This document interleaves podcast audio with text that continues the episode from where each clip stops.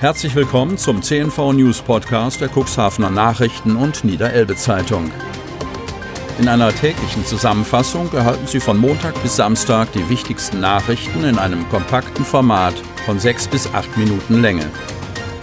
Am Mikrofon Dieter Bügel. Montag, 27.07.2020. Millionenschaden nach Brand in Gerätehalle. Fahrzeuge und Arbeitsmaterial des Landesbetriebs für Küstenschutz beschädigt oder unbrauchbar. Von Thomas Sassen. Cuxhaven. Erheblichen Schaden richtete am frühen Sonnabendmorgen ein Feuer in einer Gerätehalle auf dem Gelände des Technischen Hilfswerks in der Humphrey-Davy-Straße an.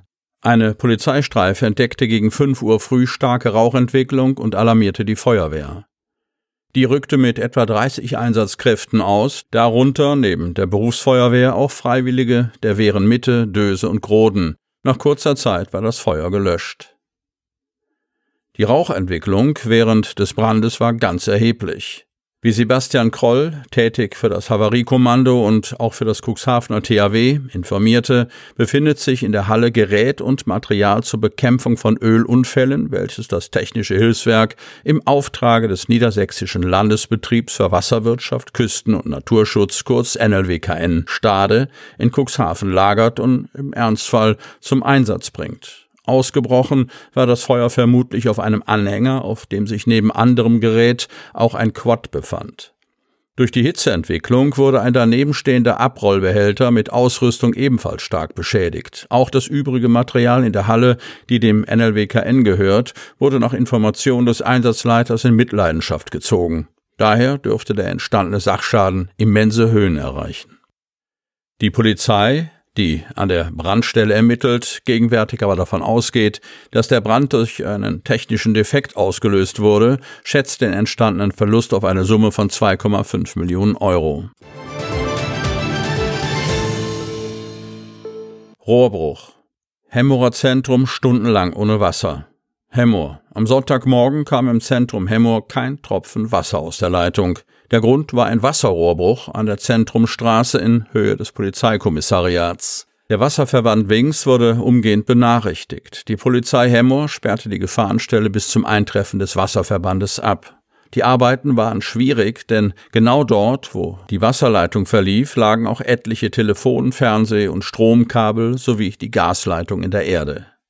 Mit einer Pumpe wurde zunächst das Wasser in Höhe der Bruchstelle abgepumpt. Die Hauptwasserleitung musste komplett gesperrt werden. Für das dortige Seniorenheim wurde eine Notversorgung aufgebaut. Danach wurde vorsichtig die obere Schicht des Erdreichs mit Hilfe eines Baggers abgetragen. Ab einer gewissen Tiefe hieß es dann, das Erdreich weiter mit der Schaufel zu entfernen. Wie ein Mitarbeiter des Wasserverbands mitteilte, hatte man hier bis in den Nachmittag hinein zu tun. Die Zentrumstraße musste in Höhe der Bruchstelle halbseitig für den Verkehr gesperrt werden. Investment sichert den Schulerhalt. Kreis macht 1,3 Millionen locker, um die Turnhalle der Geschwister Scholl Schule zu sanieren. Aus SPD-Sicht ein wichtiges Signal von Kai Koppe. Altenwalde. Es gehe darum, den Schulstandort zu erhalten, um nicht mehr und nicht weniger. Das betonten Mitglieder der SPD-Rats- und Kreistagsfraktion, die Ende vergangener Woche die Geschwister Scholl Schule im Stadtteil Altenwalde besuchten. In die zur Schule gehörende Turnhalle soll in absehbarer Zeit ordentlich investiert werden. Ein wichtiger Schritt zur Zukunftssicherung, so SPD-Ratsherr Andreas Wichmann. In der Cuxhavener Schullandschaft, die sich in weiten Teilen, nämlich was Sekundarstufe 1 und 2 angeht, in der Trägerschaft des Landkreises befindet, ist, perspektivisch gesehen, einiges in Bewegung. Über künftige Schulformen und Standorte wurde erst vor kurzem wieder in der Kreisschulausschusssitzung diskutiert. Diese Debatte, losgelöst vom sich vielerorts offenbarenden Sanierungsbedarf zu führen, ist angesichts endlicher Mittel schlichtweg nicht möglich. Bei der Begehung, in deren Rahmen die aus der ersten Hälfte der 60er Jahre stammende Turnhalle unter die Lupe nahm, sondern auch das nebenanliegende Schulgebäude nebst Pausenhöfen, sprach der Finanzpolitiker Gunnar Wegener davon, dass Investitionsmittel auf Kreisebene zurzeit fast ausnahmslos in die Schulen fließen. Ein warmer Regen, der nach heutigen Einschätzungen auf kurz oder lang nachlässt, mit der Folge, dass es für all diejenigen eng werden könnte, die ihre im buchstäblichen Sinne vorhandenen Baustellen nicht rechtzeitig genug abgearbeitet haben. Jedes Investment, das zeitnah getätigt wird, sichert deshalb den Schulstandort.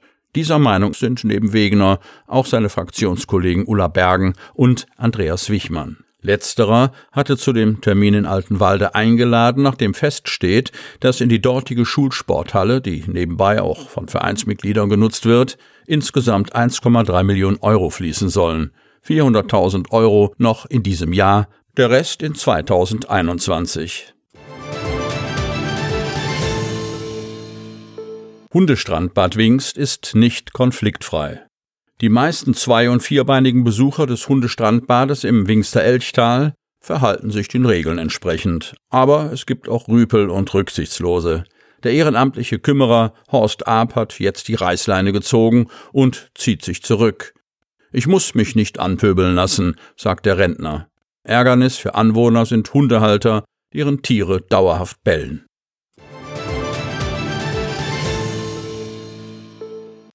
Auto und Hauseingang beschmiert. Farbattacke auf Eigentum eines Lokalpolitikers. Cuxhaven. Nach Informationen unserer Zeitung haben Unbekannte in den vergangenen Tagen das Privateigentum von zwei in der Öffentlichkeit stehenden Cuxhavenern beschädigt. Einer der Betroffenen ist der SPD-Ortsvereinsvorsitzende Oliver Ebgen, dessen Auto und dessen Hauseingang mit einer flüssigen Substanz, vermutlich mit Farbe, beschmiert wurden. Wieder ein Anschlag auf einen Kommunalpolitiker, oder ist das Zufall? fragt sich Ebgen, der die Sache publik machte und an einen ähnlichen Angriff erinnert, der Ende 2019 auf das Fahrzeug des SPD-Ratsfraktionsvorsitzenden Gunnar Wegener verübt worden war. Einen willkürlich ausgeführten Akt von Vandalismus schloss Ebgen in einem Telefonat mit unserer Redaktion aus. In seiner Nachbarschaft seien keine weiteren Schäden zutage getreten, was aus Sicht des Sozialdemokraten für eine gezielte, gegen seine Person gerichtete Aktion spricht. Er habe bei der Polizei Anzeige erstattet, so Ebgen. Sie hörten den Podcast der CNV Medien, Redaktionsleitung Ulrich Rode und Christoph Käfer. Produktion Rocket Audio Production.